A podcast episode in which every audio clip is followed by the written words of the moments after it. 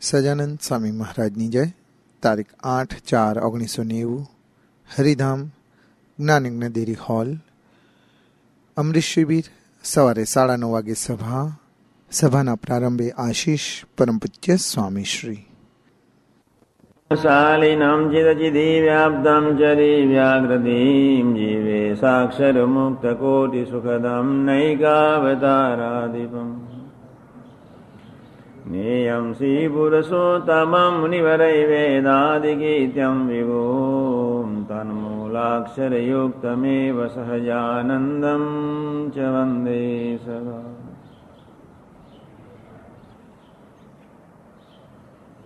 પાંચ દસ મિનિટ તમારો લાભ તમારો સમય થોડો લઈ લો પછી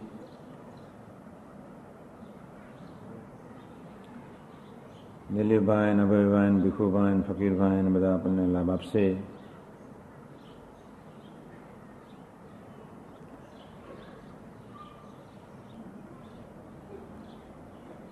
બે ત્રણ પ્રસંગની વાત વિચારી લઈએ સમજી લઈએ માનવ જીવનમાં ધર્મ અનિવાર્ય છે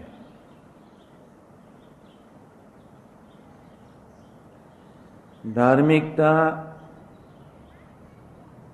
શરીરના ચૌદ ખાનાઓમાં ઘૂસી જવી જોઈએ.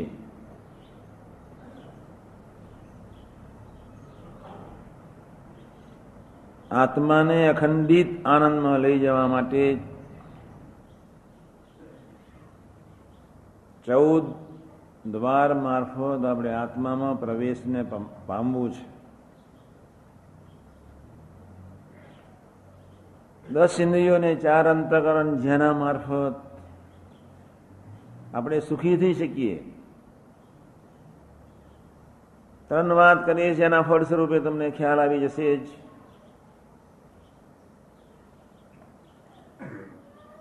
આત્માના એ સાચા સુખ, શાંતિ અને આનંદ માટે ચૌદ તત્વો અથવા ચૌદ સેવકો અથવા ચૌદ દસ ઇન્દ્રિયોને ચાર અંતકરના જે પ્રવાહ આપણે એમને કેવા બનાવી એ ઉપર આધાર રાખે છે. હમણાંની જે કાયમ સરદારની વાત હું કરું છું, અહીંયા કે પરદેશની ધરતી ઉપર ધાર્મિકતા અનિવાર્ય ચીજ છે. ધર્મ સિવાય વ્યક્તિના જીવનમાં વિવેક ક્યારેય ના આવે. ધર્મ સિવાય વ્યક્તિના જીવનમાં વિનમ્રતા ક્યારેય ના આવે. ધર્મ એવા પવિત્ર પુરુષોને આધીન છે. દસ મિનિટ સમજાવવા પ્રયત્ન કરું છું, પછી સ્વાગતને બધી વિધિ ને પછી આપણને ઘણા સેવકોનો જે લાભ લેવાનો છે. સરદાર જ્યારે લંડનની ધરતી પર બારટલો કરવા ગયા ત્યારે તમને સૌને ખબર છે, કદાચ નહીં ખબર હોય, જેમ એક ટોપ પાત્ર અર્જુન કૃષ્ણના સાનિધ્યમાં, એમ શેક્સપિયરના સાનિધ્યમાં ટોપ પાત્ર હેમલેટ, ડેનમાર્કનો એ દીકરો રાજવી પુત્ર. હેમલેટનો એક સંવાદ લંડનની ધરતી પર હતો એટલે સરદારને એમના મિત્રોએ કહ્યું કે ચાલો આજ તો તમારે આવવું જોઈએ. સારી વસ્તુ તો જોવી જોઈએ ને.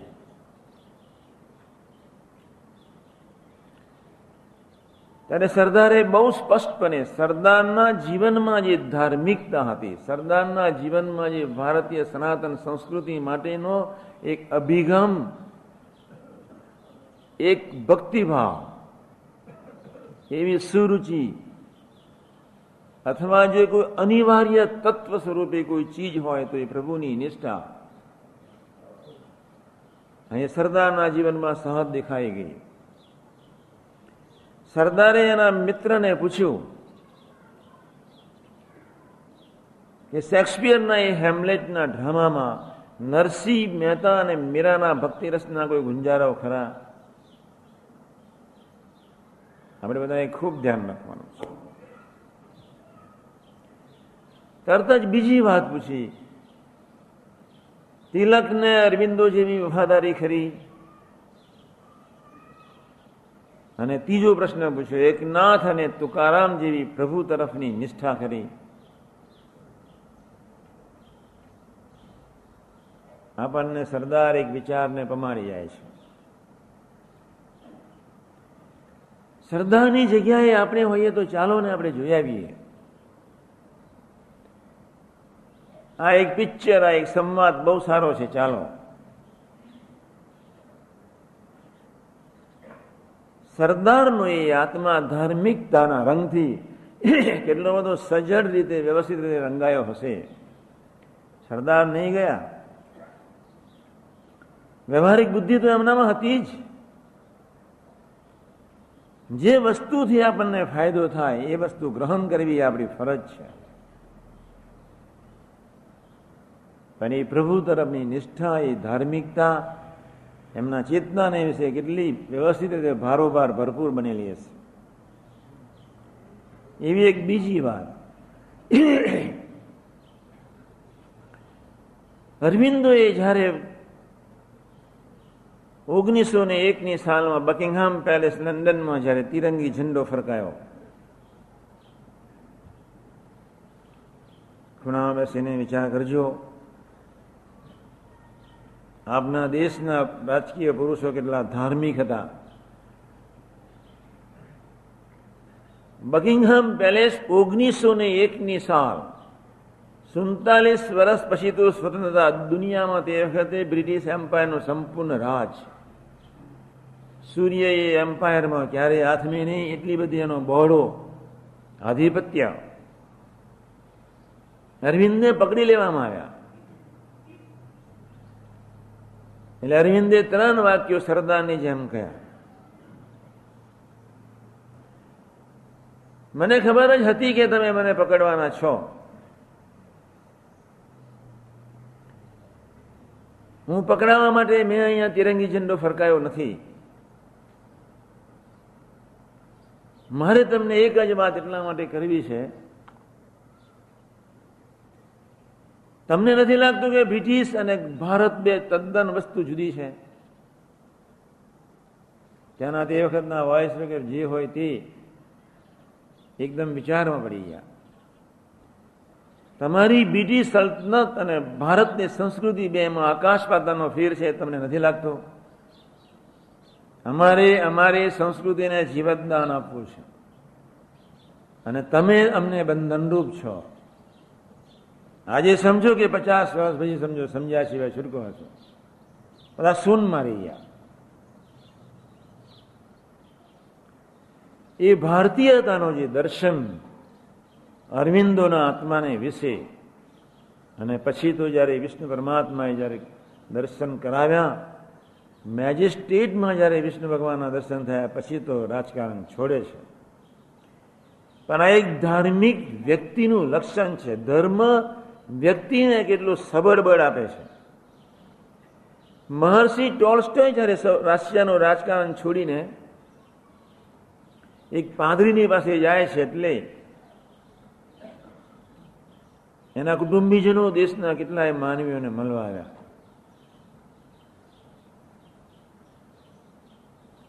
કે તમે રશિયાની ખૂબ સેવા કરીને હવે તમે કેમ જાઓ છો? મહર્ષિ ટોલસ્ટોએ રશિયન સમાજના એ સેવકોને ખુલ્લું કહી દીધું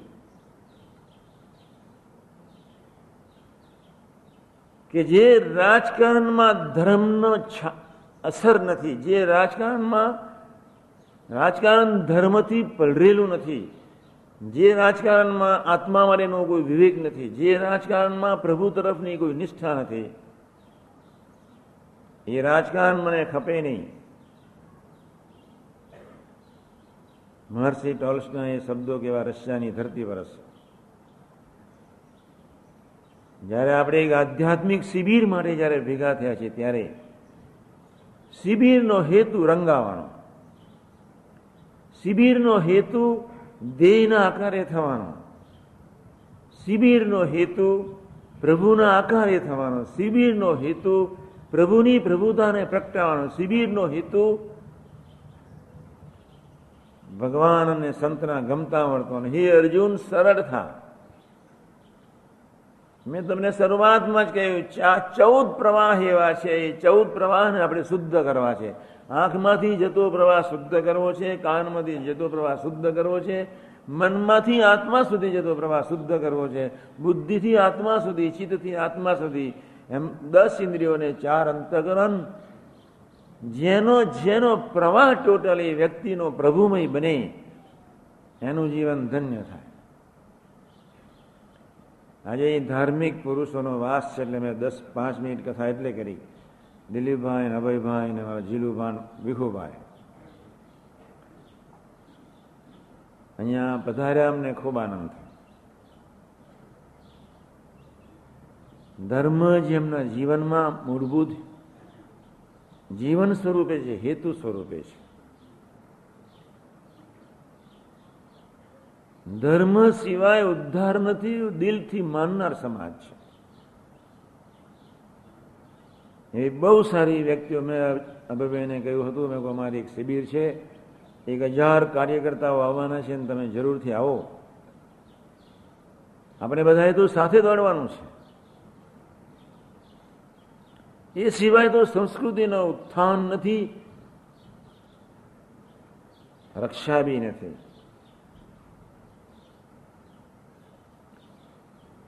અભયભાઈ અને દિલીપભાઈ અને બધા આવ્યા. ગાંધીનગરથી જીલુભાઈ ટાબુરીમાં દાદા ખેંચાના દરબારના કુટુંબના વ્યક્તિ. અમે ત્યાં બેઠા હતા જીલુભાઈ કે, અમે પૂર્વજોના ગઢરું અમારું છે. અને સ્વામીજી કૃપા કરજો, પ્રભુના એ રહસ્યને સમજાય. બે જ લીટીમાં હું જીલુભાઈને કહી દઉં કે દુનિયાની કોઈ પણ વ્યક્તિએ સુખી થવું હોય તો પ્રભુની નિષ્ઠા, વ્યક્તિ પોતાના પુરુષાર્થથી એના ધ્યેયને કોઈ જગ્યાએ, કોઈ સંજોગોમાં આવી શકતી નથી. આઇન્સ્ટાઈન દુનિયાના જેટલા વૈજ્ઞાનિકો હતા, એને ભગવાનને પ્રાર્થના જ કરી છે. દુનિયાની કેટલી, જેટલી ટોપ ફિગરો થઈ ગઈ, વ્યક્તિઓ થઈ ગઈ, જેને જગતને કંઈક આપ્યું છે એવા દરેક વ્યક્તિઓએ, એ ફિલોસોફર કે વૈજ્ઞાનિક, સામાજિક સેવક હોય ગમે તે હોય પણ એ બધા જ ધાર્મિક હતા. અમે ધાર્મિક એને કહીએ કે પ્રભુ એક બાપ સમાન છે. ભગવાનના પવિત્ર સંત જે મીડિયમ છે, માધ્યમ છે, રાહબર છે, યાત્રામાં મદદ કરે એવા જે સંત છે, એ મા સમાન છે. ભગવાન સ્વામિનારાયણને કોટી કોટી ધન્યવાદ. માનવ જાતિને સદા સુખી કરવા માટે એવા ત્રણ અદભુત વરદાન આપી દીધા. મને આ સંપ્રદાય ગમ્યો હોય ને એક જ કારણ. ભગવાન સ્વામિનારાયણના અદભુત ત્રણ વરદાન અને જેમની આપને શતાબ્દી ઉજવી રહ્યા, ઉજવવાના છીએ, એવા યોગીજી મહારાજનું માતૃત્વ, એમની સાધુતા, એમની સરળતા, એમની વિનમ્રતા ભગવાન સ્વામિનારાયણે અદભુત એક વરદાન આપી દીધું. આશ્રમો બનાવનાર ઘણા છે, મંદિરો બનાવનાર ઘણા છે. મંદિરોને, આશ્રમોને, વ્યક્તિઓને જીવંત રાખનાર કોક. પ્રભુએ સરસ સંકલ્પ કર્યો, તમને બધાને ખબર છે. અને એ ભગવાન સ્વામિનારાયણનું ત્રીજું વરદાન એ. કીર્તિ, કાંચન અને કામિનીના રસને રાગ રહિતના પવિત્ર પુરુષો થકી હું પૃથ્વી પર ખંડિત રહીશ. ભગવાન સ્વામિનારાયણની પેઢીના યોગીજી મહારાજ ચોથા વારસદાર અમે એવું માનીએ છીએ. સમાજ માને કે ન માને એ તો સૌ સૌની વિચારના ધારણા ઉપર આધાર રાખી અમે દિલથી માનીએ સાધુનું સર્વોત્તમ લક્ષણ. ભગવાન સ્વામિનારાયણ એક પૂર્ણ પુરુષ હતા તો લક્ષણ શું? પોતા જેવું વ્યક્તિત્વ, પોતા જેવું નિષ્કામી, નિર્માણ, નિર્દોષ જીવન જીવનારી વ્યક્તિને પૃથ્વી પર અખંડિત મુકતા ગયા. અને ગુનાતાન સ્વામી, પછી મગજી મહારાજ જાગા સ્વામી, શાસ્ત્રી મહારાજ યોગી મહારાજ. એવા પવિત્ર સંતોનો વારસો. યોગી શતાબ્દીના નિમિત્તે જ્યારે આપણે ભેગા થયા છીએ ત્યારે પ્રભુનું સ્મરણ, પ્રભુનું બળ, સંતોના આશીર્વાદ, સંતો સાથેની મૈત્રી માનવ જીવનમાં બંને ચીજ અનિવાર્ય છે. એનું પરદેશ હોવું કે અહીંયા એક જ વાત કરું. પ્રભુ એક બાપ સમાન, સંત એક મા સમાન. બેની વચ્ચે બેસવું પડે જ. પ્રભુવાદ અને સંતવાદ એ ભારતની સનાતન હિન્દુ સંસ્કૃતિનું આગવું લક્ષણ છે. બીજે કોઈ જગ્યાએ નથી. કોઈ પ્રભુને નિરાકાર કહે કોઈ એમ કહે, પ્રભુ આવતા જ નથી. પ્રભુએ કહ્યું કે એવા સંત કે પૃથ્વી પર ખંડિત ભગવાન સ્વામિનારાયણે આપણને સનાથ બનાવ્યા. રક્ષણહાર પૃથ્વી પર મૂક્યા, તારણહાર પૃથ્વી પર મૂક્યા. અને એટલે હું બધા અમારા યુવકોને, કાર્યકર્તાઓને કહું કે હજારો વર્ષ સુધી કદાચ ભગવાનની મૂર્તિના દર્શન કરીશું, પણ જ્યાં સુધી જેની આંખ પવિત્ર છે એવા પુરુષના આશીર્વાદ ન મળે, ત્યાં સુધી તમારી આંખમાંથી સ્ત્રી અને પુરુષની ભીક્તિ નહીં જાય. રામાયણમાં તુલસીદાસે કહ્યું, પરદન પથ્થર માને પરસ્ત્રી માં સમાન. એવા સંતના લક્ષણ કરતા કહ્યું, પણ આમાં તુલસીદાસે એક વિશિષ્ટ પ્રકારે ઉમેરી દીધું. રામ મિલન કે કારણે જોતું ભયો ઉદાસ, તુલસી સંગત શોધી લે રામજીનો કે પાસ. અને એવી એક જીવન પ્રણાલિકા ભગવાન સ્વામિનારાયણે દિલુભાના બાપના બાપના બાપની ઘેર જ્યાં ભગવાન સ્વામિનારાયણ રહ્યા હતા, ભગવાન સ્વામિનારાયણ કહેતા ગઢરું મારું, હું ગઢરાનો એવી એક પરમ ગંગાની ગંગોત્રી, એક ગંગાનો નિર્મળ પ્રવાહ, એવી એક સાધુતા, એવી એક નિર્દોષતા, ધરતી પર અખંડિત રાખનાર ભગવાન સ્વામિનારાયણની કલ્પના એના કરી શકે એવી એ ભવ્યતા. બાપાની શતાબ્દી નિમિત્તના એક આયોજન માટે જ્યારે આપણે સૌ ભેગા થયા છે ત્યારે રૂમાડે રૂમાડે અમૃત બાપા જ્યારે કીર્તન ગાય ત્યારે કેટલા આનંદ વિભોર થઈ જાય. યોગી આવો તે રંગ મને સિદ્ધ લગાય આપણે બધાએ ખૂબ ધ્યાન રાખવાનું છે. શંકર કવિ પાછળથી લખે છે કે તમારો રંગ ચડ્યા પછી બીજો રંગ રહેતો નથી. એમ સત્સંગ અને ભક્તિથી જ્યારે હૈયું એક જ્યારે રંગાઈ જાય, જીવનમાંથી ત્રણ ચીજ નીકળે, પવિત્રતા, વિનમ્રતા, ભક્તિનો એક પ્રવાહ. આપણે એવા ખરેખરા સેવક થઈને સમાજની અને દેશની સેવા કરવાની જ્યારે, પોતાના આત્માની અને યોગી શતાબ્દીની જ્યારે પ્રભુની સેવા કરવાની થઈ, ત્યારે આપણે બધા એ સાથે દોડવાનું છે. ભીખુભાઈ, અભયભાઈ, દિલીપભાઈ જ્યારે બેઠા છે, ત્યારે હું તો પહેલેથી જ માનતો હતો રાજકારણ અને ધર્મ ધર્મ બંનેની અનિવાર્યતા, સમન્વય અનિવાર્ય છે જ. મેં હમણાં જ કહ્યું, ધર્મ સિવાય વિવેક અને વિનમ્રતા વ્યક્તિના હૈયાને છે પ્રત્યેની ક્યારેય નહીં. સરદારને એમના મિત્રો યુનિવર્સિટીમાં એમએસ યુનિવર્સિટીને પૂછતા, તું બધી જ રીતે વ્યવસ્થિત છું પણ આ સંતોની ગોદમાં બેસું છું કેમ? તું સંતોને મળવા જઉં છું કેમ? તારીમાં તારામાં તો બુદ્ધિ ખૂબ છે, તારે કોઈ જરૂર બી નથી. તારી શક્તિ બુદ્ધિ એવી છે કે તું જાતે કમાઈ શકીશ. સરદાર એમએસ યુનિવર્સિટીના એ પ્રાંગણમાં ખુલ્લું કહેતા તમે એમ મને માનો છો કે હું બુદ્ધિશાળી છું. હું નથી માનતો કે હું બુદ્ધિશાળી છું. મને બુદ્ધિ પ્રભુને સંત આપે છે આપે છે એ ભૂલતા નહીં. એ નિષ્ઠા કેવી હશે? આપણામાં તો થોડું સૌંદર્ય હોય, થોડા પૈસાની થોડી રેલમ છેલ હોય, કદાચ બુદ્ધિ ચાતુર્ય હોય, એટલે આપણે બધા જ એક ગોંડપણમાં, એક નશામાં ફરતા હોઈએ છીએ. અમે કંઈક છીએ. અને ત્યાં અમે કંઈક છીએ એવી ભાવના કાઢવા માટે સંત અનિવાર્ય છે. તો આજે એક સરસ સુમંગલ, એક મેળાપ સરસ થયો. ખાનદાન સેવકો આવ્યા છે, આપણે થોડો લાભ બી લઈશું. થોડો એક ફૂલથી સ્વાગત સ્વાગત બી એક વિવેક ખાતર. આપણી ફરજ છે. થોડું સન્માન સન્માન તો ન હોય. સ્વાગત સ્વાગત તો ન હોય. અભિવાદન. ભગવાન સ્વામિનારાયણની શિક્ષાપતિ પ્રમાણે આપણી ફરજ છે. આ તો ઘરના છે. ઘરનાનું સ્વાગત ન હોય, ઘરનાનું સન્માન ન હોય. પણ વિવેક ન ભૂલવો જોઈએ એટલે આપણામાં એક ભક્તિના સંસ્કાર એક ધારા જાગૃત રહે તે માટે વડીલ વ્યક્તિઓનો સ્વીકાર આપણા જીવનમાં સહજ છે.